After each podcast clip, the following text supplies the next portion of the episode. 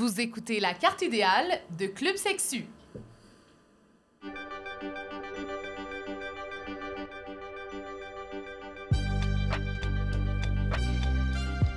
Eh Ben, coucou la bande! Salut, salut! Bon, là, vous vous dites sûrement, coudon Club Sexu, ils ont déjà leur podcast, ils se prennent pour qui, pourquoi sont là? Mais en fait, ce soir, on fait les choses un peu différemment parce qu'on profite du studio idéal et de leur série Carte idéale pour vous présenter quelque chose d'un peu différent de d'habitude. Et en même temps, on est aussi là parce que ce soir, on lance la saison 2 de notre podcast, notre bébé. À quoi tu jouis? saison 2. Bon, tout d'abord, oui, oh yes, yes, ok, les gens sont là, c'est formidable. Euh, tout d'abord, un grand merci à l'idéal, à Eugénie de nous recevoir dans leur magnifique studio Cozy. Merci aussi à Oxio, fournisseur Internet, qui est le partenaire principal de notre saison 2. D'ailleurs, l'équipe d'Oxio sont dans la salle ce soir. On les salue, eux et leur merch. Et notez que les épisodes de la saison 2 d'À quoi tu jouis seront dispo dès demain sur toutes les grandes plateformes. Et aussi, si vous ne l'avez pas écouté, la saison 2 est là aussi pour ceux qui voudraient la découvrir. Ou la réécouter, si vous êtes vraiment motivé. La saison 1, je pense que tu voulais dire. Ah oui, pardonnez-moi, je, je suis- je- je suis fébrile. ben, tout d'abord, euh, on va se présenter. Je m'appelle Laïma Abouraja Gérald. Je suis journaliste, co-animatrice du podcast À quoi tu jouis avec Justin. Salut tout le monde, merci d'être là ce soir. Mon nom c'est Justin Roy, je suis concepteur-rédacteur pour Club Sexu depuis ses tout débuts, depuis qu'il est en couche euh, et mouillé du liquide amniotique. Euh, je suis également co-animateur euh, du balado À quoi tu jouis. Et aujourd'hui en studio, on est avec la famille du Club Sexu. Donc on est avec Sarah, avec Charles-Étienne et Ariane. Et je les laisse se présenter pour vous. Donc bonjour, Sarah Mathieu. Je suis, euh, dans le fond, moi aussi, depuis les tout débuts du Club Sexu, euh, comme euh, consultante scientifique, administratrice, et je participe à différents projets. Et puis, à côté, je suis chercheuse en santé sexuelle et chargée de cours à l'Université de Montréal. Allô, moi c'est Charles-Étienne. Euh, moi, ça fait six mois que je suis au Club Sexu. Je suis membre du comité éditorial, donc euh, je m'implique au niveau de la rédaction, de la révision, de la traduction d'articles, mais aussi de publications pour les médias sociaux. Et puis, ben, c'est pas mal ça. Bonjour, ben moi c'est Ariane, je suis chargée de projet donc pour le volet le studio en fait euh, du club Sexu, donc tout ce qui est client externe là, à nos projets à nous. Euh, donc c'est moi qui est généralement en train de crier dans le open space là, de nos bureaux. Donc si vous visitez, je suis en train de crier en Zoom généralement. Oui, et son nom Instagram, c'est pas relax. Donc, je pense que c'est assez. euh, Ça parle beaucoup là, sur sa, sa personnalité qu'on adore. Euh, vous êtes avec nous euh, ce soir, euh, la gang du Club Sexu, pour démêler un concept euh, quand même assez chaud. Donc, en fait, ce soir, on vous accueille avec le concept Ça se fait-tu? L'idée, en fait, est née d'une conversation qu'on avait, Laima et moi, lorsqu'on préparait la saison 2. On s'est dit Ça se fait-tu envoyer le même sex-fi à deux personnes Et là, on était comme Aïe, aïe, c'est donc bien compliqué. Tu sais, il a séparé l'atome puis il a répondu à cette question-là. C'est très complexe. Fait qu'on s'est dit, et si on faisait une série, ça se fait-tu? Avec plein de questions un peu claires, obscures comme ça là, sur la sexualité. Euh, L'idée, c'est moins de trouver un consensus que de réfléchir ensemble. On n'est pas ici pour faire de la morale ou de l'éthique. On est vraiment ici pour essayer là, de, de tourner ce cube Rubik-là qui sont ces questions-là dans tous les sens. Euh, et il y a une gamique. Donc, vous avez un code QR, euh, les gens dans la salle devant vous. Le code QR n'est pas mort, je vous l'annonce. C'est comme la carrière de Elton John. Ça fait un comeback depuis la pandémie. Donc, vous allez pouvoir scanner le code QR et accéder en fait euh, à une application qui va vous permettre de voter. euh, au fil de l'épisode. Donc, vous allez pouvoir vous aussi mettre votre grain de sel sur les Ça se fait-tu. À chaque nouvelle question, on va renouveler euh, la, base de, vote et vous allez pouvoir voter pour chaque Ça se fait-tu. Et vous avez en plus de ça une case pour poser vos propres ça se fait-tu. Donc à la toute fin, on va prendre un petit 10-15 minutes pour répondre à vos ça se fait-tu. Donc n'hésitez pas à le faire. On a déjà quelqu'un qui nous a dit dans les, les ça se fait-tu être ou ne pas être. Euh, donc je, je pense Moi, que je pense que ça se fait pas. moi, je pense. Moi, je dis soit.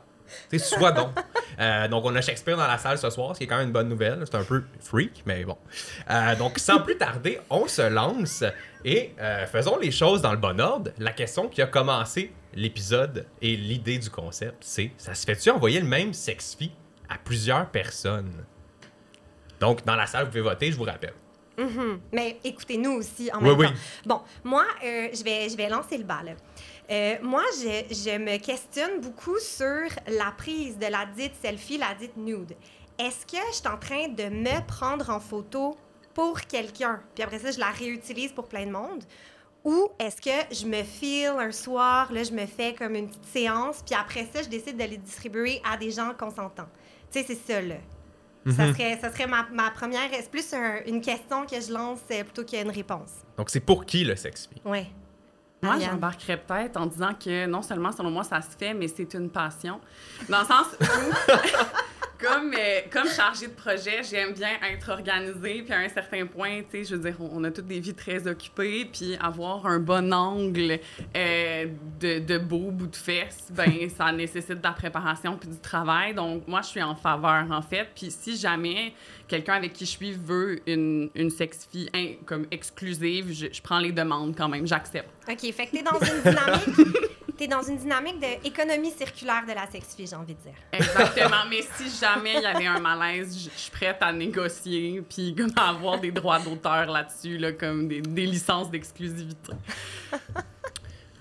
Moi, ce que j'entends dans ta réponse, c'est que c'est quelque chose qui, se discute et c'est quelque chose qu'on peut, euh, qu'on peut nommer quand on est en, relation, par exemple. Euh, hey, euh, en passant, moi, genre, je pense qu'on peut diffuser des sex-filles. c'est mon opinion aussi. Après, je pense que dans une relation, une personne peut émettre genre la préférence de- d'avoir comme une certaine exclusivité, mais euh, je pense que comme toute chose, euh, c'est quelque chose qui peut être négocié. Fait que ça soulève la question de l'exclusivité. C'est très intéressant. Sarah, je te vois opiner, faire plein de gestes. Sarah Opin. Oui, mais je dirais, au-delà de l'exclusivité, je pense que ça touche à quelque chose qui habite plusieurs personnes, c'est-à-dire on a envie quand même souvent de se sentir euh, privilégié, de se, chan- de se sentir choisi. Puis c'est peut-être ça que ça, ça reflète là, comme questionnement, c'est-à-dire qu'on aurait, on aimerait bien que ce soit euh, une, une sex-fille exclusive et qu'on ait pensé à nous à ce moment-là. Mais c'est vrai aussi que la plupart des comportements qu'on fait en ligne, on a tendance à les distancer des comportements qu'on fait hors ligne, comme si c'était pas tout à fait des comportements sexuels. Mais des fois, il faudrait peut-être juste recadrer puis de se demander aussi à quel point euh, ben, on, on a envie nous-mêmes tu sais, de recevoir quelque chose d'exclusif, comme on a envie de vivre une relation qui est plus ou moins exclusive hors ligne. Ouais. C'est des points de référence. Puis tu sais, des fois, on se retrouve dans des situations où on, on sexte avec quelqu'un, mais on n'est vraiment pas chicks, tu sais. On- n'est pas propre, on n'est pas... euh, on est dans notre lit, dans l'obscurité. On a les cheveux gras. On a les... Et la personne, elle nous dit « Qu'est-ce que tu fais live? Je veux te voir. » Fait que dans ce cas-là, l'économie circulaire est intéressante parce que tu peux... euh, c'est un peu ça le concept aussi euh, du virtuel. hein. On peut euh, un peu s'inventer une, une présence, se la patenter, tu sais.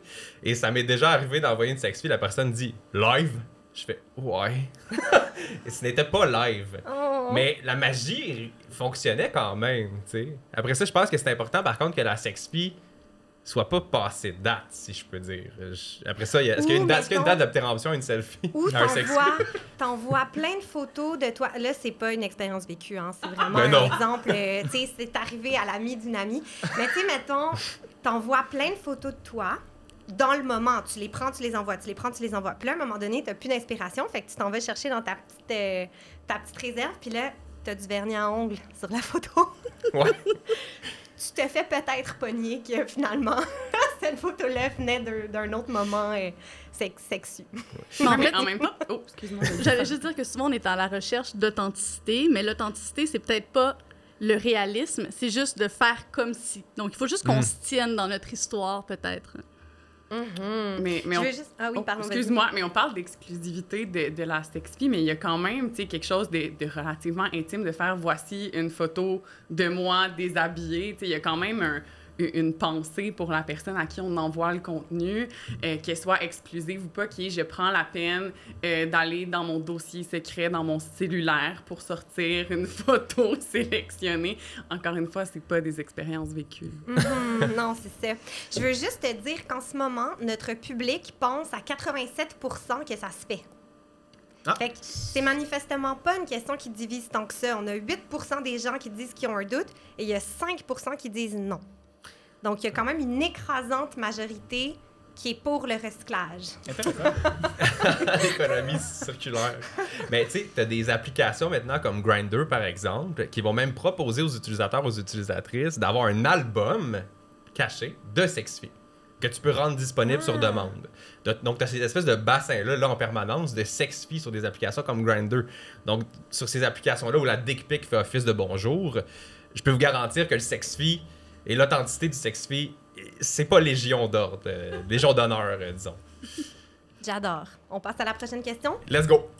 Alors, la deuxième question euh, qui nous taraude, c'est ghoster. Ça se fait-tu? Ça se fait-tu ghoster? Euh, Qu'est-ce qu'on qu'est-ce qu'on entend par, par ghoster dans cette situation-là? C'est une euh, bonne question. Euh, Allez-y je- euh, avec ce que vous pensez là. Allez-y avec votre interprétation. Donc, euh, si on y va avec. euh, avec euh, si on présume que, que sexter, euh, sexter, voyons, ghoster, ça veut dire de, de juste disparaître puis de plus de donner de nouvelles dans le monde numérique. Euh, tu sais, je me dis, peut-être après une date, tu te rends compte que, que c'est vraiment pas un bon fit, mais au-delà de ça, peut-être que la personne est, est problématique puis tu sais pas comment lui exprimer. Euh, je pense que c'est quelque chose qui, qui, qui se fait ensuite. Est-ce que c'est la, la, la bonne réponse? Euh, peut-être pas, mais j'ai l'impression que souvent, on peut se ramasser dans une situation où est-ce qu'on n'a peut-être pas les, les, les outils ou les ressources pour formuler le fait que, hey, comme ça, ça, Ouais. ça se passait juste pas, j'étais pas à l'aise, tu as dit des choses euh, que, que c'est vraiment pas aligné avec mes besoins, mes désirs.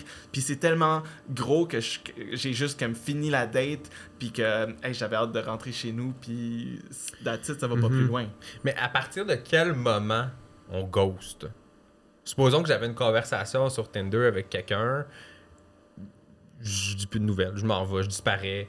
Euh, à partir de quel moment on a des redevances qui font de nous des fantômes? Je pense que ça dépend vraiment de l'expérience qu'on a. Si on prend par exemple sur les applications, là, euh, tu sais, euh, puis, puis là je parle de mon expérience, souvent euh, on reçoit beaucoup, beaucoup de sollicitations qui n'est pas toujours euh, ou adéquate ou intéressante. Il y a énormément de messages qui rentrent en même temps qui peuvent être super overwhelming. Moi, je considère que ghoster, c'est à partir du moment où euh, tu, tu développes un lien avec une personne ou tu la rencontres. Euh, donc, en ce sens-là, moi, je pense que ça se fait pas à partir du moment où tu as rencontré la personne. Mhm. Euh, après, je peux voir qu'il y a des situations qui... qui- tu sais, il y a- il y, a toujours l'espèce de moment où tu sors d'une date terrible, puis là, tu sais, toutes les deux, vous le savez, puis vous décidez de juste pas rajouter une couche par-dessus, puis de juste assumer que c'était Mhm. terrible pour tout Ouais, le monde. un Ben, ghosting euh, commun entendu. là. Exact. Un, un Consensuel. ghosting, Un ghosting consensuel. Hey, on invente des termes. c'est- est-ce que. Ouais, c'est quand même intéressant parce que notre tolérance au ghosting est, euh, est très différente si on se fait ghoster ou on ghost. Dans le sens où, quand, lorsqu'on ghost, on clair. sait qu'il y a une bonne raison, alors que quand on se fait ghoster, on, on trouve qu'en fait, il n'y a plus d'éthique euh, relationnelle, que les applications ont tout gâché dans la façon de communiquer. Donc, c'est- il y a toujours une question de perspective à travers tout ça. Mais, euh, mais, mais moi, je crois qu'on est vraiment dû là, pour euh, intégrer ça dans les cours d'éducation à la sexualité. Là, il, faut, Mhm. il faut réapprendre peut-être aussi un peu comment euh, communiquer. Puis si on fait référence à nos, nos sex-filles qu'on recycle, mais pourquoi pas avoir un petit message euh, d'au revoir Hmm. qu'on peut copier-coller, comme nos photos euh, sexues, pour juste dire comme « Hey, je le sentais pas tant, c'est pas toi, c'est moi. Hmm. Au revoir. » Parce que quand on ghost, c'est qu'on n'a pas envie de gérer la réaction de l'autre, non? C'est qu'on se déresponsabilise. Je pense que plus souvent qu'autrement, il y a, il y a presque une question de paresse. Je veux Mhm. dire, il y a vraiment souvent moins de fondements profonds qu'on le projette, mais ce qui est dommage, malgré tout, c'est que de l'autre côté, pour une personne qui se fait ghoster, ben, l'imaginaire est parfois plus souffrant que euh, la, la réalité. Et donc là, on, aurait tellement envie de comprendre pourquoi, alors que des fois, c'est juste, bah, je le filais pas, puis c'est tout. Mhm. Ouais. Puis des fois, j'ai l'impression qu'on on devient très important pour quelqu'un, mais on le sait pas. Dans le sens où des fois, sur les réseaux, sur une app de con- rencontre, on peut devenir le centre de l'univers de quelqu'un et on s'en rend même pas compte. Euh, parce que des fois, on révèle pas nos cartes, on veut pas dire à l'autre personne qu'on est tellement investi, qu'on a tellement d'attentes. Et là, la disparition devient super en- euh. On devient hanté par cette disparition-là. Et sais, souvent, on dit, on entend souvent ça dans le dating, on se doit rien. Et moi, j'ai l'impression que du moment qu'on commence à être honnête, qu'on commence à être authentique avec quelqu'un, qu'on se livre, on se doit peut-être un peu plus euh, qu'on le pense. Puis c'est peut-être finalement une fin Une fin écrite, une Mais fin claire. C'est intéressant ce que tu dis, ça me fait penser à une, anecdote. Là, c'est, là, c'est vrai que ça m'est pas arrivé. c'est vraiment arrivé à une amie. Mais à un moment donné, elle est allée en première date avec un gars dans un bar. Et à la moitié de la pinte, il lui a dit Je suis vraiment désolée, mais ça clique vraiment pas. Je veux pas te faire perdre ton temps. Je vais quitter. Fait que là, moi, sur le coup, je m'étais dit Mais dans le fond, il t'a ghosté, mais dans la vraie vie.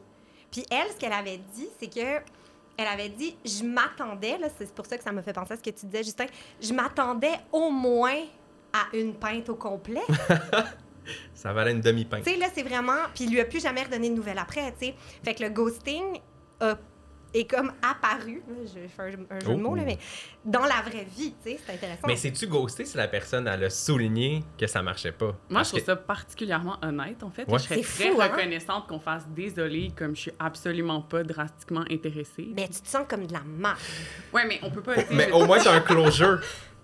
C'est de la merde, mais t'as un closure. Puis une demi-pinte à finir. Je sais pas faudrait que je lui demande si elle a fini la pinte du gars Elle l'a pris to go. Euh, là, par rapport à ce que notre cher public pense, encore une fois, euh, c'est assez clair la tendance. Non, ça ne se fait pas à 73 Oh. 18 personnes qui ont un doute. Ça, ça doit être des gens qui sont dans la nuance. Ça dépend des fois. Et oui, 9 de- des gens qui pensent que ça se fait. Ouais. Ça serait quand même intéressant de croiser ces variables-là avec les personnes qui ont déjà ghosté. Ouais, c'est ça. voir, à Je serais curieux, euh, en tout cas, on le fera pas, mais que les gens qui ont déjà ghosté lèvent la main. Pas mal sûr que ça clasherait avec le nom qu'on vient de recevoir. Euh, mon Dieu, c'est tellement, une sombre prophétie. Euh, mais quand même, un nom écrasant.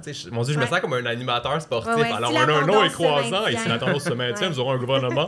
Euh, Québec solidaire. I wish. Euh.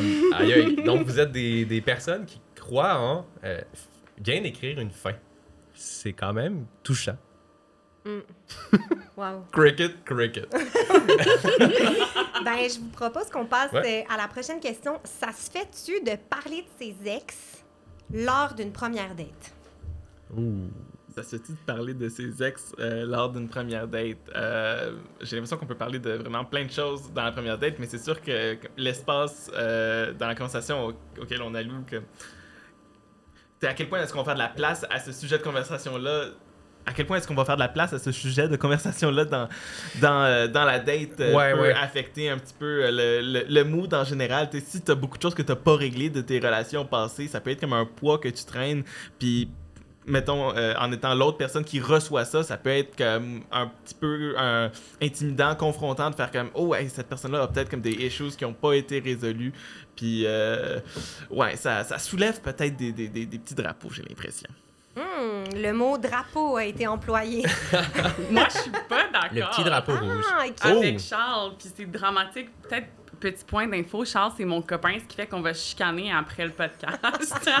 Ils vont dormir à l'auberge du cul tourné. non, mais en fait, euh, je je pense que euh, moi, en fait, c'est que je veux connaître tous les secrets. Je veux, je veux qu'on me dise, j'ai comme des millions de questions. Je suis comme, c'est quoi ta relation avec ton père? Genre, comment est-ce que ça s'est terminé? C'est quoi ton Toi- signe astrologique? Ah, Sagittaire. Ah, ah. Oh shit. Knew it. Ce qui fait que j'ai, j'ai- c'est ça, moi, je veux, je veux, je veux connaître les secrets, là. Je veux, je veux qu'on... Ah, oh, il y a un point ici.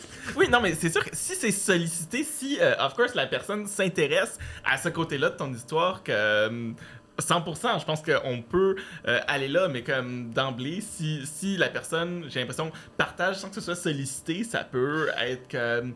Ah, ok. Mhm. comme- Mais, mais Charlotte, je pense que tu mettais le doigt sur quelque chose d'intéressant. Ça se fait, mais euh, quelle place ça occupe dans la date? Si on se rend compte que c'est une obsession, qu'il y a des démons non réglés, qu'il y a une véhémence, il y a peut-être quelque chose de lourd à une première date. Après ça, moi, j'ai une super belle relation avec mes ex. Que j'en parle à une first date, c'est comme si je parlais de ma famille ou de mes amis.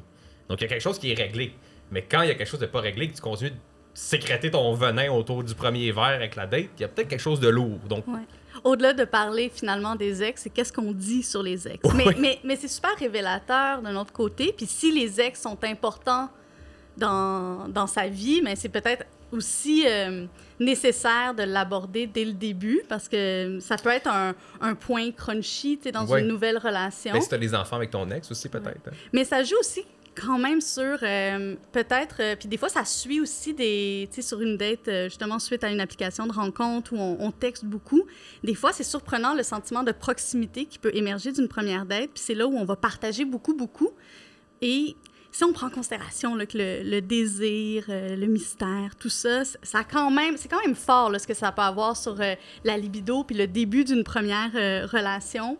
Ben dans ce cas-là, peut-être ça vaut la peine des fois de se garder juste des petits secrets au début, juste juste pour pas tout tout tout tout, tout déballer, mais en même temps, pourquoi ça serait un sujet tabou, on peut se le demander. Et c'est quand même un sujet qui divise relativement. Donc, si on regarde par exemple les résultats des votes, on a 63% des gens dans la salle qui nous disent oui, ça se fait de parler de ses ex à une première date. On a quand même 22% qui sont dans le non et on a 15% de personnes qui disent j'ai un doute. Je sais pas c'est qui les personnes qui votent pour j'ai un doute, mais qu'est-ce que vous êtes tiède? Ah, moi, tantôt, j'ai voté pour J'ai un doute. Ah, c'est vrai? Je suis pas tiède. Ben non, t'es vraiment pas tiède, t'es- t'es même brûlante, je dirais. Mais, euh, mais quand même, il y a quand même une majorité vers le oui, ça se fait de parler de ses ex. Euh, donc, Puis, puis même la, la, la notion le passé réglé, c'est quand même une, une citation récurrente sur les applications de rencontre. Fait que ça, ça, ça dévoile peut-être euh, aussi, euh, on peut le voir comme une invitation à laisser ce dossier-là de côté pour les premières dates, peut-être. Mhm. Parce que c'est vrai qu'il y avait aussi des fois, euh, ça sortait beaucoup euh, si euh, ton partenaire ou ta partenaire ou la, la personne que tu commences à dater dit que ses ex sont fous ou folles, Oh, c'est un red flag, tu sais. Fait que c'est pour ça ça me fait penser à ça quand tu dis que c'est plus. Tu sais, c'est le discours sur les ex plus que le fait de parler du passé, dans le fond. Exactement. J'avoue, hein, t'as une première date, ma- mon ex est une folle. euh, Il y a quelque chose. Moi, ce qui m'effraie dans des dates, c'est quand les personnes ont des choses pas réglées. Quand on a l'impression que leur relation, il y a une toxicité, il y a des, il y a des deuils pas faits. Ça, c'est c'est toujours euh, angoissant, je pense. Mhm, Je pense que vous dépend. l'avez, euh, vous l'avez bien nommé. C'est, c'est pas forcément le, le fait de est-ce qu'on parle de ses ex ou pas, mais c'est, c'est de la manière dont, dont on en parle. Je pense que ça en dit beaucoup sur, sur nous. Puis peut-être que parmi les personnes qui nous écoutent, il y a des, des personnes comme moi qui sont euh, soit euh, sexologues de formation, passées d'intervenantes psychosociales. c'est sûr que c'est aussi, tu sais, parfois lorsque on a une, une écoute, puis même un ton de voix qui invite à la confidence, ben une date peut se transformer aussi en séance de thérapie gratuite. Mais c'est c'est une Avec un drink. c'est ça. Hey, honnêtement, des thérapies gratuites in this economy, on va y prendre. C'est une banane, ça coûte 100$. piastres. Fait gros, si, si vous souffrez de l'infl- de l'inflation, allez sur Tinder. ben, c'est clé. Ben, je pense qu'on est prêt euh, et prête pour la prochaine. euh, la pro- le prochain, ça se fait-tu? Euh, on est un peu dans l'univers de la, de la séduction, donc euh, plongeons dedans. Donc, c'est une question un peu spéciale bar. On est quand même à l'idéal. Donc, euh, pro- profitons-en pour avoir une petite question euh, un peu plus thématique bar. Donc, ça se fait-tu cruiser plusieurs personnes en même temps dans un bar? Donc, est-ce que ça se fait cruiser plusieurs personnes en même temps dans un bar? Qui est quand même un bold move? Tout seul ou avec ta blonde? Euh, ah, oh! ben là, ça m'intéresse d'en savoir plus. la, la porte est ouverte, j'en- j'entre. allons-y tout seul pour, pour l'instant. Mais euh, placer ses, son, sur l'échiquier du bar, là, avoir plusieurs pions. là, Euh... tu tu faisais un geste? Ça dépend. Dirais-tu que tu as un doute? Dirais-tu que tu en Je dirais doutes? que je suis le 7 de doute dans la salle. Non, mais je pense que ça dépend comment c'est fait. Dans le sens où est-ce que tu es en train de faire des, des beaux sourires à plusieurs personnes dans la salle, c'est une chose. Moi, ça m'est déjà arrivé qu'un partenaire m'invite sur une date dans laquelle il était déjà. Puis ça, vois-tu, à ce moment-là, j'aurais dit non, c'était viens me rejoindre Ça à fait ce Mission bar. Impossible avec Tom Cruise. Oui, oui, puis Ah, là, je suis mon arrivée Dieu. au bar, puis je me suis assise avec non seulement ma date, sa date et toutes les amis de sa date. puis là, j'ai eu un moment de si je suis un jour invitée à un podcast, je vais dire que ça se fait pas. Ben, c'est ton podium, ma chère. Ça se fait pas. Mais si ça avait été des petits sourires à travers le bar, ça me. Mais est-ce qu'il t'a invité à sa date parce que sa date était poche? Il voulait la rehausser? Là, on veut, on veut le tea, là. On veut On tout le renverse le thé. C'était les flocons de piment de sa date. Honnête, ben j- non, parce que j'ai quitté. En fait, euh, j'ai échappé ma bière sur les sandales de sa date. Puis après ça, Par j'ai exprès? fait- Non. je veux dire, c'était angoissant pour tout le monde qui était là. là. Personne voulait être à cette soirée, même pas la personne qui m'avait invité. Euh, non, non, donc euh, ça s'est pas terminé euh, positivement pour personne. Euh, donc, dans ce contexte-là, je dirais non. Dans un contexte où tu fais des sourires aux gens, puis que t'es pas avec euh, quelqu'un que tu dates et une autre personne que tu dates, je pense que c'est correct. Donc, de, de tisser sa toile un peu dans, dans le bar. euh, Sa toile de sourire. Mais il y a quelque chose qui est, qui est quand même une approche un peu euh, là. Genre, on maximise nos chances, puis on va faire des sourires un peu à tout le monde pour être sûr de ne pas terminer seul la soirée. C'est sûr qu'il faut quand même prendre en considération que si des personnes qu'on tente de séduire euh, prennent conscience de notre stratégie multiple, mais elles puissent se sentir un petit peu moins uniques. Mais ça va peut-être pas jouer sur l'issue de la soirée, mais parfois, il y a quand même quelque chose dans toutes les stratégies de séduction qui relèvent de la mise en scène de soi. Puis là, on s'éloigne justement de, du souhait de connecter avec quelqu'un ou euh, d'aller à la rencontre vraiment. Fait c'est ça, il faut juste être, être prêt à gérer euh, avec des, des réactions peut-être un, un petit peu moins positives euh, qu'on aimerait. Mais ça revient à ce que tu disais tout à l'heure sur l'envie ou le besoin de se sentir important ou importante aux yeux de l'autre. Ouais, puis pas, ça passe pas nécessairement par l'exclusivité, ce sentiment-là. Mais c'est sûr que dans, dans, dans un contexte de bar où là, on n'est pas en train d'expliquer, par exemple, notre posture face à la monogamie, quand on fait nos beaux sourires euh, tentants. Donc, Entre Puis- deux tunes de Cardi B. et voilà, exactement. Mais pour partager une expérience euh, vécue, moi, ça m'est déjà arrivé à un moment donné. En plus, c'était dans un mariage. Puis je pensais que j'étais importante aux yeux de quelqu'un. Oh, Puis finalement, important. merci.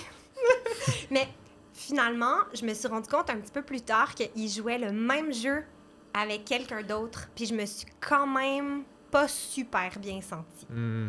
Ça m'a ça m'a fait un petit peu de peine quand même. Je trouvais que ça manquait un peu de transparence dans le moment. Puis, tu sais, encore une fois, je m'attendais pas du tout à ce qu'on s'achète une maison la semaine prochaine, ni même euh, qu'on se réécrive euh, dans un futur plus ou moins rapproché. Mais on dirait que à l'intérieur, je sais pas, c'est comme si pour moi, puis peut-être que j'étais naïve et fleur bleue parce que c'était un mariage puis qu'on célébrait l'amour, mais on dirait que j'avais quand même l'impression que ce petit jeu me garantissait l'exclusivité au moins jusqu'à la fin de la soirée.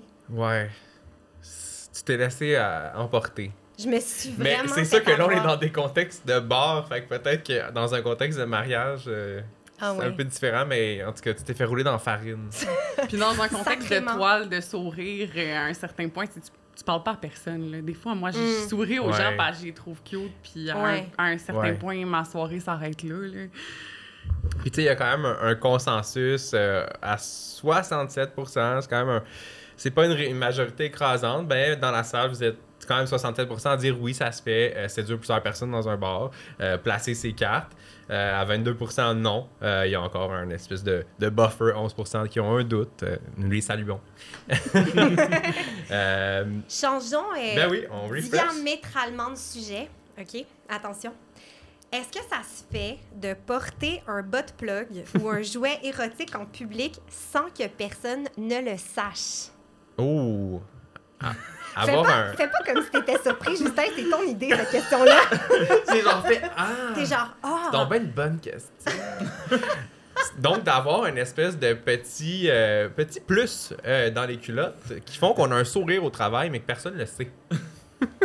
Je veux dire, tant que ça, ça empiète pas sur, sur le- les libertés et le consentement euh, des autres, si- s'ils l'apprennent pas et si tu les impliques pas dans, dans l'espèce de fantasme que tu es en train de, de réaliser, euh, je pense que ça deviendrait problématique euh, dans la mesure où tu, tu l'imposes ou tu, tu, tu contribues au risque, genre que ce soit découvert, mais quand ça reste que dans l'inconnu, dans l'inconnu, ouais, je parle trop, trop loin de mon micro. un peu.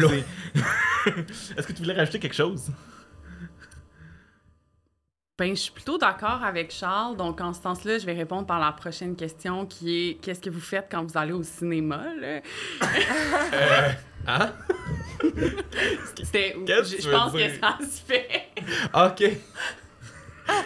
Mais, oui, Sarah, vas-y. Non, mais j'allais juste dire, moi, je pense que c'est quand même intéressant de se poser la question. Par exemple, là, on est dans un, travail, un espace de travail collaboratif et on a un, un ou une collègue là, qui, est, qui est très proche de nous. Puis, tu sais, qu'on.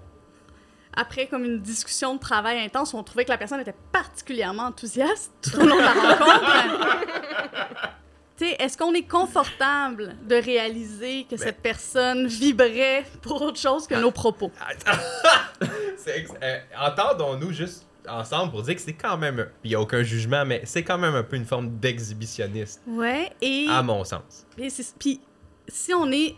Je pense a vraiment euh, tu plein de nuances à cette situation-là, tu euh, entre, par exemple, euh, avoir un jouet dans, un, dans les transports en commun, puis vraiment, on n'est pas en, en contact avec personne, versus dans un taxi, versus, euh, tu vraiment passer une après-midi avec quelqu'un sans que cette personne-là sache.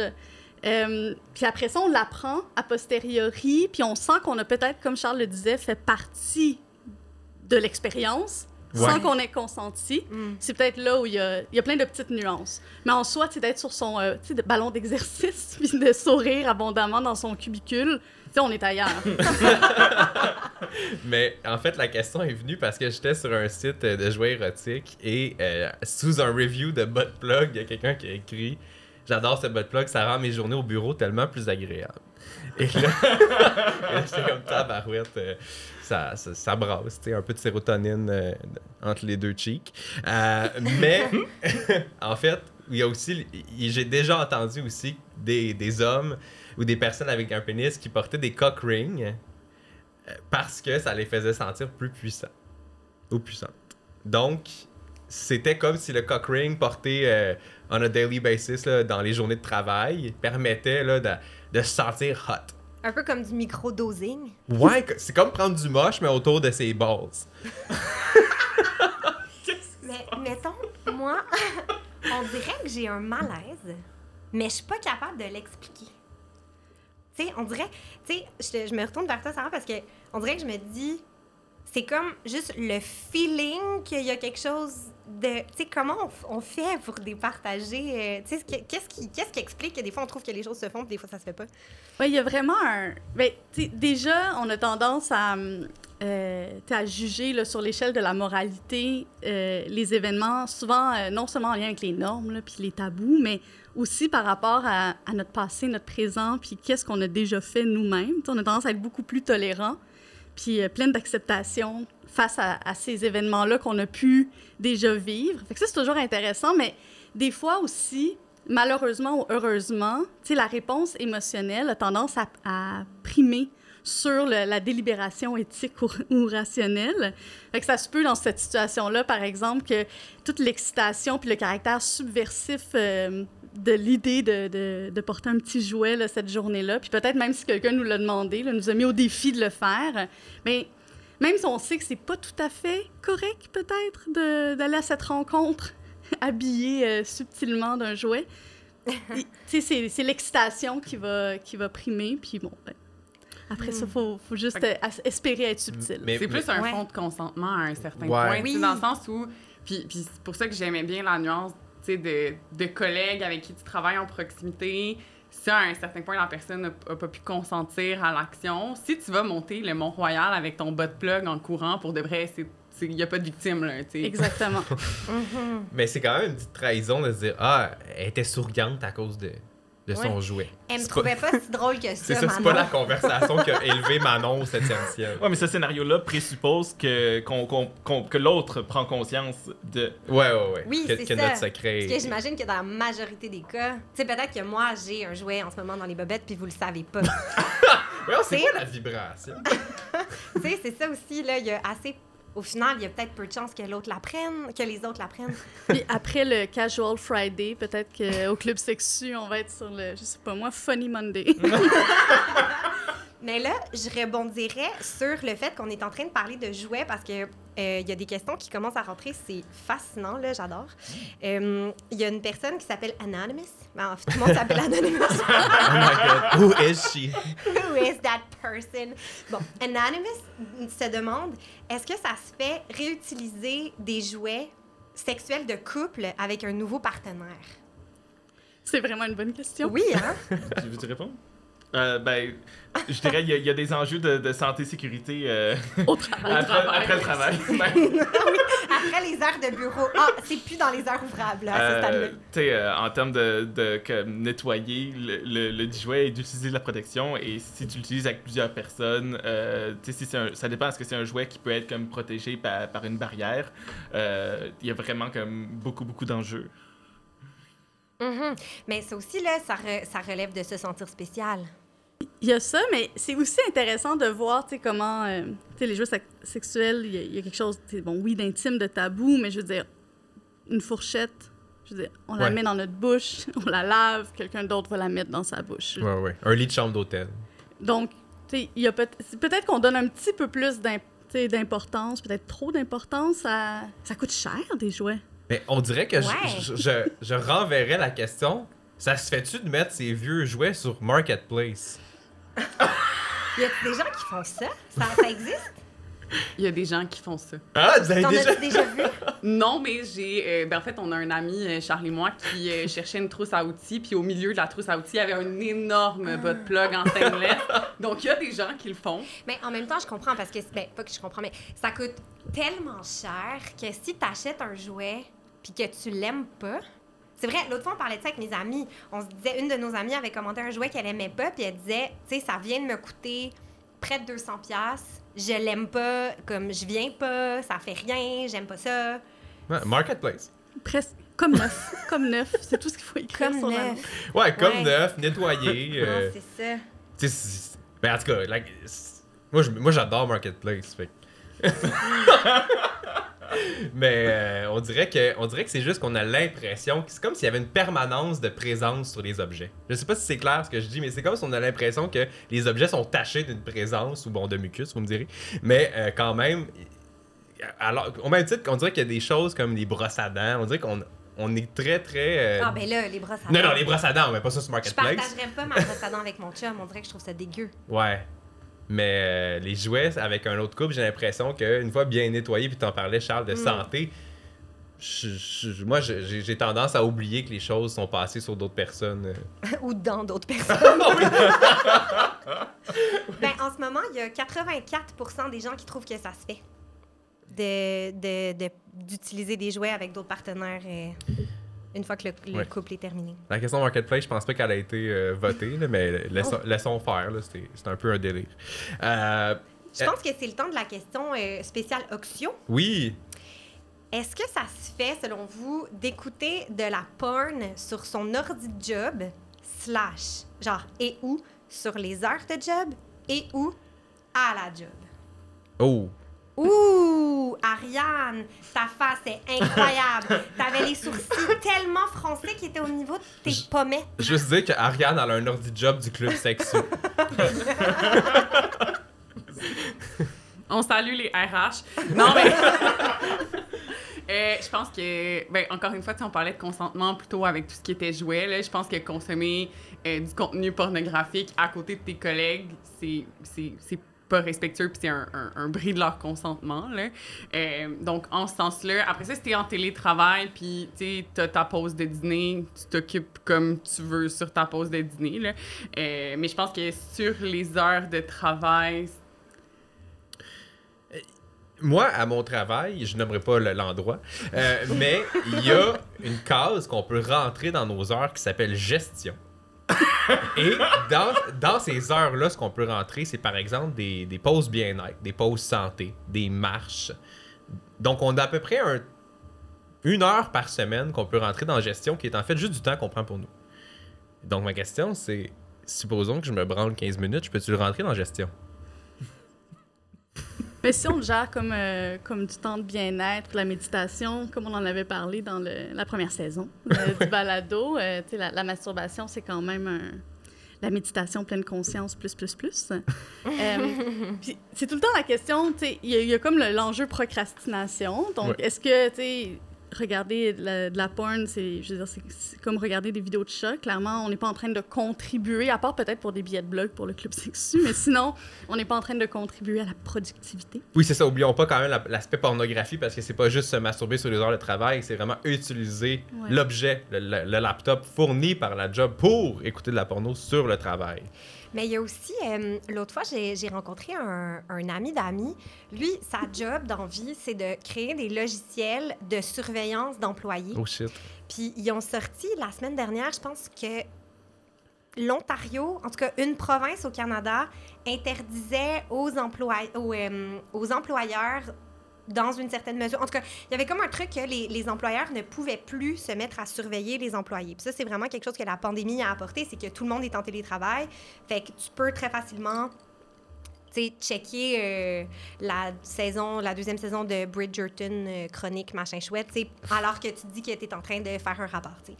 Fait que ça veut dire aussi que si, mettons, tu prends ton laptop de job pendant que tu es en télétravail, que ton employeur peut checker ce que tu fais, si tu es en train de checker de la porn, c'est un petit peu... euh, C'est comme un, être mal vu. un manque de professionnalisme, euh, en fait. Mais en fait, c'est est-ce que l'objet doit toujours être en fonction des. doit suivre les valeurs de l'entreprise? Parce que si l'entreprise te donne un laptop, est-ce que tout ce que tu consommes sur ton laptop, il faut que ça ce soit en lien avec les valeurs de l'entreprise? Je- Je pense que ça dépend de la façon dont on te prête l'objet. Dans le sens où a- la plupart des emplois te prêtent, par exemple, un laptop en disant tu peux aussi en faire un usage personnel. Mhm. Euh, donc, en ce sens-là, tu sais, disons que tous tes antivirus sont à jour et que tu fais ça responsablement. Moi, personnellement, ça me Moi, on m'a toujours dit que tu plus fais pas pogner de virus sur Mac. Je sais pas si t'as déjà entendu ça. On dirait que c'est juste les PC vrai. qui ont des Oui, antivirus. j'entendais ça. Parce qu'autrefois, sûrement que maintenant, les, les pirates ont trouvé une façon, là, jamais je croirais, d'infiltrer la pomme. Euh, mais, mais quand même, dans la, dans la salle, il y a une. Ça l'a beaucoup divisé parce qu'il y a quand même presque la moitié des personnes qui nous disent non, Mais on fait en fait, c'est que dans ce cas-ci, la question était moins claire. Ouais. C'est que il y y a plusieurs déclinaisons. Est-ce que c'est juste avec ton ordi prêté par la job pendant le télétravail? C'est très Ouais. différent que de regarder de la pornographie au travail. Mais il n'y avait pas un... Mhm. Ouais, quand on analyse Ouais. les, les, les données, euh, entre autres les données qui sont sorties euh, de Pornhub, mais d'autres aussi données là, vraiment euh, c'est issues là, de, de- juste des mots-clés, des données brutes euh, de- des Internets.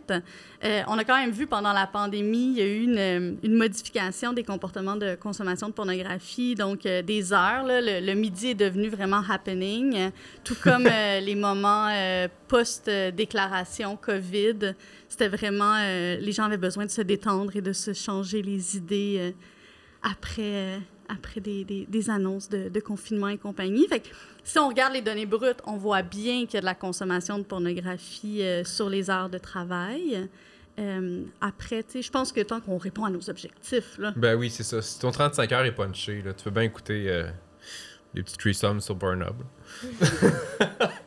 euh, passons à une autre question qui euh, est possiblement la dernière dans notre bassin. De votre côté, je vous encourage, je vous rappelle que vous pouvez participer, vous pouvez écrire des fait-tu. Donc, si vous avez des questions, des fait-tu qui vous brûlent les lèvres, écrivez-les euh, parce qu'on va quand même prendre un petit 10 minutes là, après cette question-là pour répondre à vos questions. Donc, vraiment, là, on veut que vous participiez. Donc, let's go. Donc, la dernière question dans notre bassin à nous, c'est ça se fait-tu, encore à ce jour, en 2022, offrir des verres à des inconnus dans des bars qu'on trouve cute? Moi, personnellement, je me suis jamais fait acheter un, un- un verre. Je, je- je suis trop moche. Ah, mais Ben non, on n'a jamais eu. Mais est-ce que ça se fait en 2022, ach- offrir un verre à quelqu'un au bout du bar, faire un clin d'œil, tu sais, pour séduire? Moi, vite de même, je dirais que oui. Je dirais que ça se fait, mais si la personne manifeste dans son non-verbal ou très clairement que ça y tente pas, faut pas, ex- tu sais, faut pas euh, insister, selon moi. Mais le fait de proposer, moi, je pense que ça se fait. Oui, je pense que tu le dis, tout est dans le fait de, de proposer, de, de suggérer, d'aborder la personne, de faire que, tu sais, est-ce que je, je peux demander la permission, parce que ça revient à cette idée, sinon, d'offrir quelque chose qui est non sollicité, puis je, ressens comme un malaise par rapport à ça. Ouais. Ouais. Moi, don't get me wrong, je suis une suceuse pour une gratuité. Mais on dirait que Je vais te payer un verre tantôt. Merci. On dirait que ce qui me rend mal à l'aise avec ça, c'est l'idée de l'intoxication. C'est d'offrir un, un cadeau à quelqu'un qui possiblement va contribuer à son intoxication.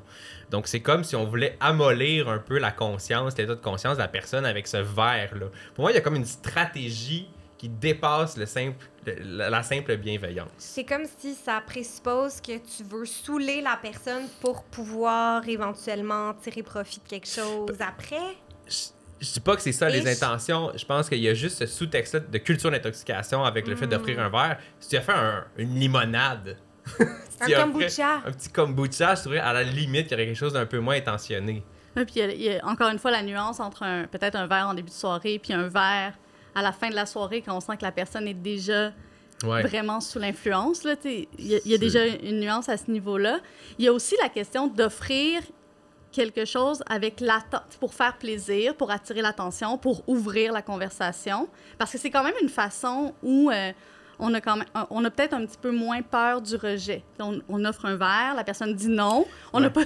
Ça, ça va bien, les Tu tentes la égos. température. Exactement, les égos sont maintenus. Mais si on offre un verre, on accepte, puis après ça, on a l'impression que la personne nous doit quelque chose. Mhm. Là, je t'ai payé deux, trois verres, je m'attendais à plus.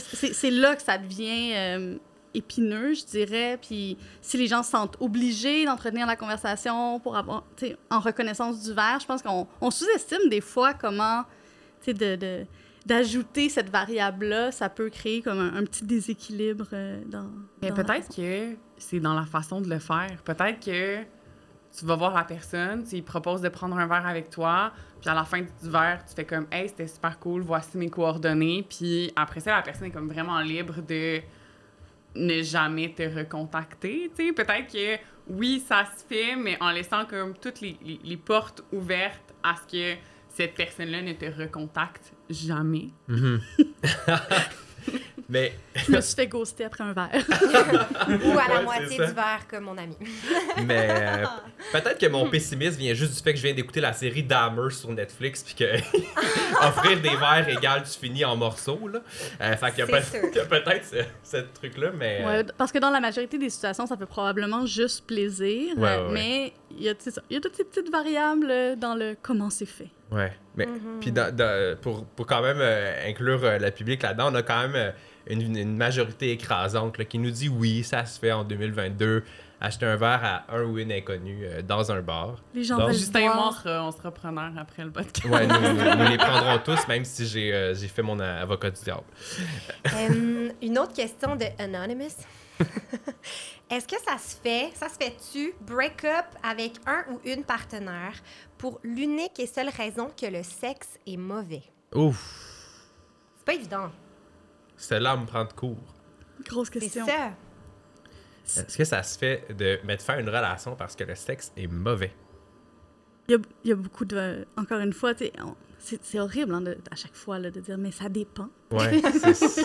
C'est- Mais- c'est du sport. Euh, mais euh, il faut toujours penser que les relations, c'est là pour répondre à des, besoins mutuels des personnes impliquées. Et euh, c'est sûr que si la sexualité, c'est quand même une, partie prenante de la vie de quelqu'un, de mettre de l'avant ses besoins, d'en discuter. Peut-être là ça devient vraiment problématique entre deux personnes, c'est si c'est un, enjeu de rupture, mais que ça n'a jamais été communiqué. Qu'on n'a pas ouvert la porte, qu'on n'a pas laissé la chance à l'autre de le réfléchir avec nous. Puis la, sexualité, ça se passe, euh, oui, seul, en plein contexte très, agréable, mais à deux, à trois, à quatre. Mais donc, s'il y a plusieurs personnes d'impliquer, euh, ça vaut la peine de les impliquer dans la discussion aussi. Mhm. Je suis d'accord. Ouais, c'est une super belle réponse. Je pense qu'il y a une conversation en amont qui est précieuse. tu sais. Euh, on dirait que de, de- de laisser quelqu'un sur ces bases-là sans en avoir parlé, c'est presque du ghosting dans une relation amoureuse. De... Mais c'est aussi ça- ce qui dépend, ça peut aussi être ce qui fonctionne pas, tu sais, dans le sens où euh, définir pas bon, tu sais, est-ce qu'il y a un inconfort profond dans Mhm. la, la relation sexuelle, puis en ce sens-là, c'est pas nécessairement des choses qui peuvent être travaillées si pour toi ça représente une source de d'inconfort majeur. Euh, donc, je pense que oui, tu sais, on, on a amené la nuance de la communication, mais je pense que ça se fait s'il y a un certain point dans ce que tu recherches à ce moment-là, c'est à avoir une sexualité avec cette personne-là. Mhm. Ouais, Euh, parce que la, ça- la relation ouais. est juste pas compatible dans le sens où les besoins sont pas comblés. Ouais, je pense Oui, parce que, ça dépend aussi de la place que les gens donnent, à la, accordent à la, à la sexualité dans leur couple ou dans leur vie en général, non? Oui, puis la Mhm. nature de la relation. Je veux dire, si euh, la, la- la relation est essentiellement basée sur des activités sexuelles, puis que ça, ça fonctionne pas, il reste pas beaucoup d'autres choses auxquelles s'accrocher, même pour bâtir une communication autour de la sexualité. Donc, ça, c'est dans une perspective monogame aussi, il faut le souligner. Parce que dans une perspective non monogame, on peut explorer d'autres sphères avec d'autres partenaires, que ce soit la sexualité, que ce soit, je sais pas moi, la connexion intellectuelle, euh, la connexion sociale. C'est sûr, j'ai l'impression que quand tu t'ouvres à, une configuration non monogame, ben, tu as la possibilité d'aller combler ces besoins-là avec d'autres personnes. Puis peut-être que le lien que tu entretiens avec euh, la personne euh, dans laquelle tu vis peut-être pas ta, ta meilleure vie sexuelle, mais vous partagez plein d'autres choses ensemble, puis ça reste Mhm. une relation qui est pleine de douceur, de chaleur, de tendresse, d'affection, euh, mais que tu as quand même comme, envie comme, de vivre ta sexualité, de l'explorer, puis peut-être que tu peux pas combler ces besoins-là avec cette personne-là, mais si Mhm. tu es ouvert à comme, négocier une entente, puis entrer comme, dans une non-monogamie consensuelle, euh, ben là, tu as la possibilité d'a- d'aller combler ces besoins-là sans ressentir cette espèce de pression de mettre fin Ouais. à une relation qui t'apporte vraiment comme des émotions Puis, positives. on dirait qu'un un des aspects, une des aspects de la question qui était, qui, qui était un peu flou à mon sens, c'est le sexe était pas bon, mais qu'est-ce que ça veut dire exactement? Est-ce que le sexe est présent mais pas comme tu le voudrais? Est-ce que, est que la sexualité euh, se produit pas aussi souvent que tu le voudrais? Est-ce que la sexualité est complètement absente? Est-ce que la connexion est moins exact. là? Sais, dans la saison 1, on avait quand même fait un épisode sur les écarts de désir euh, dans les, les relations. Et ça, un écart de désir, ça peut parfois mener à ça. Puis un écart de désir, on s'entend, ça peut être pour tellement de raisons. Puis c'est vraiment important de le démêler à deux. Puis que. C'est parce que ça se peut que dans nos vies euh, de couple, il y, en a, il y a un des partenaires euh, qui est au sommet de sa forme euh, érotique, sexuelle, puis que nous, c'est plutôt, plutôt mort. Je pense qu'on est prêt pour prendre une dernière. On a quand même un bon bassin là, Ouais, qui ouais, s'est c'est accumulé. dur, là. euh, Mais en fait, je me dis que les autres, on va les garder, puis on va faire un autre épisode à un moment donné parce qu'on a trop de questions. Mais euh, est-ce que ça, ça se fait coucher avec l'ex d'une amie ou d'un ami? Ouf, Puis là, ça me rappelle vraiment Occupation Double. Je sais pas si vous connaissez Occupation Double, mais je connais pas. il y avait tout un. La semaine dernière, je pense qu'il y avait tout un branle-bas de combat là, à savoir si c'était correct qu'une des candidates euh, fasse euh, d'un des gars qui était peut-être l'ex de son ami. Mais là, on sait pas à quel point c'était ami. Bref, en tout cas, est-ce que ça se fait? Euh, ben, j'ai j'ai l'impression que ça, ça peut se poser que, que- comme question, mais c'est sûr que si euh, c'est pas discuté, ben c'est très probable qu'il y aura des conséquences euh, euh, sur ta relation avec l'ami en, en question en ce moment. Je pense que c'est une bonne recette pour une catastrophe. Ensuite, si c'est si discuté puis que la personne a fait comme a comme rompu ce lien ou a, a- a une certaine distance émotionnelle puis puis fait que ouais ok comme c'est correct je, je, je- je pense que ça peut je sais pas je sais pas Ben, Est-ce que tu dirais que tu as un doute? Très, très Fifty. Shades of Grey comme euh, positionnement. ben, moi, j'ai vu des chaînes de partenaires à un certain point qui se, se recommandaient. Là. Euh, tu sais, moi, Ah! j'ai, moi, j'ai fréquenté des gens qui m'avaient été référés par des amis, que j'ai référés à d'autres amis. Hmm. On garde ça dans le gang. Tu sais, Ben à là, un certain point, quand perspective. l'expérience est positive. Ouais, là, on est dans une perspective, encore une fois, non monogame, parce que je suis pas sûre que ça se passe comme ça pour. euh, Non, les- non, les mais. monogames. Je veux dire, tout ça, tout ça, c'est discute à un certain point. Là. C'est, hey, je pense que tu serais un bon fit avec cette personne-là. Euh, puis je pense qu'à partir du moment où c'est discuté, ça peut être une expérience, euh, ça peut être une expérience qui est, qui est relativement douce. Là. Je Mhm. pense que c'est toujours une question de, on prend le temps de s'asseoir puis d'évaluer les sensibilités des personnes présentes. Puis je pense que moi, ça serait ça, serait ça ma, ma vision de la chose. Euh, On, tout- on dirait qu'une des variables aussi, c'est c'est quoi le lien de ton ami avec son ex? Est-ce que c'est encore Ouais. une fois, on est dans une espèce de, de relation trouble, il y a plein d'affaires pour régler. Est-ce que tu viens interférer avec quelque chose? Est-ce que, la, est-ce que le deuil a été fait des deux côtés? Puis toi, finalement, tu arrives comme vraiment une pièce nouvelle euh, après une éruption volcanique super fertile? Ou est-ce que tu, te- tu te mêles un petit. Tu sais, quand tu t'interposes entre deux chiens qui se battent, tu- sais, est-ce que tu es en train de. Tu sais, ça, de, de foutre la merde? Ouais, l'analogie est bonne. Mais ça révèle aussi un, un peu le, le rapport de propriété qu'on a des fois avec nos, les partenaires euh, qu'on a dans nos vies, euh, nos partenaires amoureux, nos partenaires sexuels. Des fois, on a l'impression qu'ils nous appartiennent, puis ils nous appartiennent même au-delà de la relation.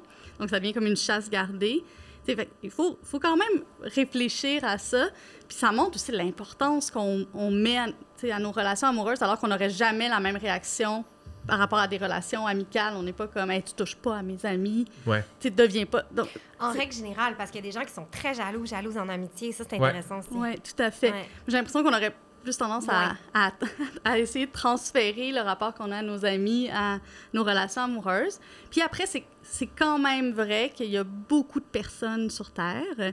Et donc, euh, on peut se demander comment ça se fait qu'on est euh, interpellé, attiré euh, par ces personnes-là qui sont déjà proches de nous, qui sont dans notre cercle. Puis en même temps, c'est pas étonnant, tu ce qu'on appelle l'homogamie, le fait d'être attiré par les personnes qui nous ressemblent, qui appartiennent à notre classe sociale, notre cercle, nos référents culturels. C'est vraiment quelque chose de très commun. Les contraires s'attirent, c'est un peu un mythe à déboulonner. On est vraiment plus dans ceux qui se ressemblent, s'assemblent. Alors, c'est en fait, c'est tellement pas étonnant qu'on ait envie de dater euh, les ex de nos amis. Vraiment, je suis d'accord avec toi. Puis après ça, c'est clairement, malgré tout, une question qui divise. Euh, bon, je me sens tellement commentateur sportif à chaque fois. Ou politique. Moi, je ouais, plus ouais, politique. commentateur, Pat- Patrick Roy. Patrice, ah, Pa- Pa- Patrick Roy, c'est le sport. Patrice Roy, c'est les Ah. nouvelles. C'était pas loin. Mais on a quand même 37% qui nous disent oui, ça se fait. Il y a 34% des gens dans la salle qui ont un doute sur le fait de dater euh, les ex de ses amis. Donc c'est quand même très très glissant comme question. Et il y a 29% qui nous disent ça ne se fait pas. Bas, Ah. les, bas les pattes. On... Fait qu'en gros, les amis, les ex, les ex des ex, c'est manifestement la question la plus polémique. Ouais, on a fini. a soulevé. On a fini sur une grosse polémique. Ah.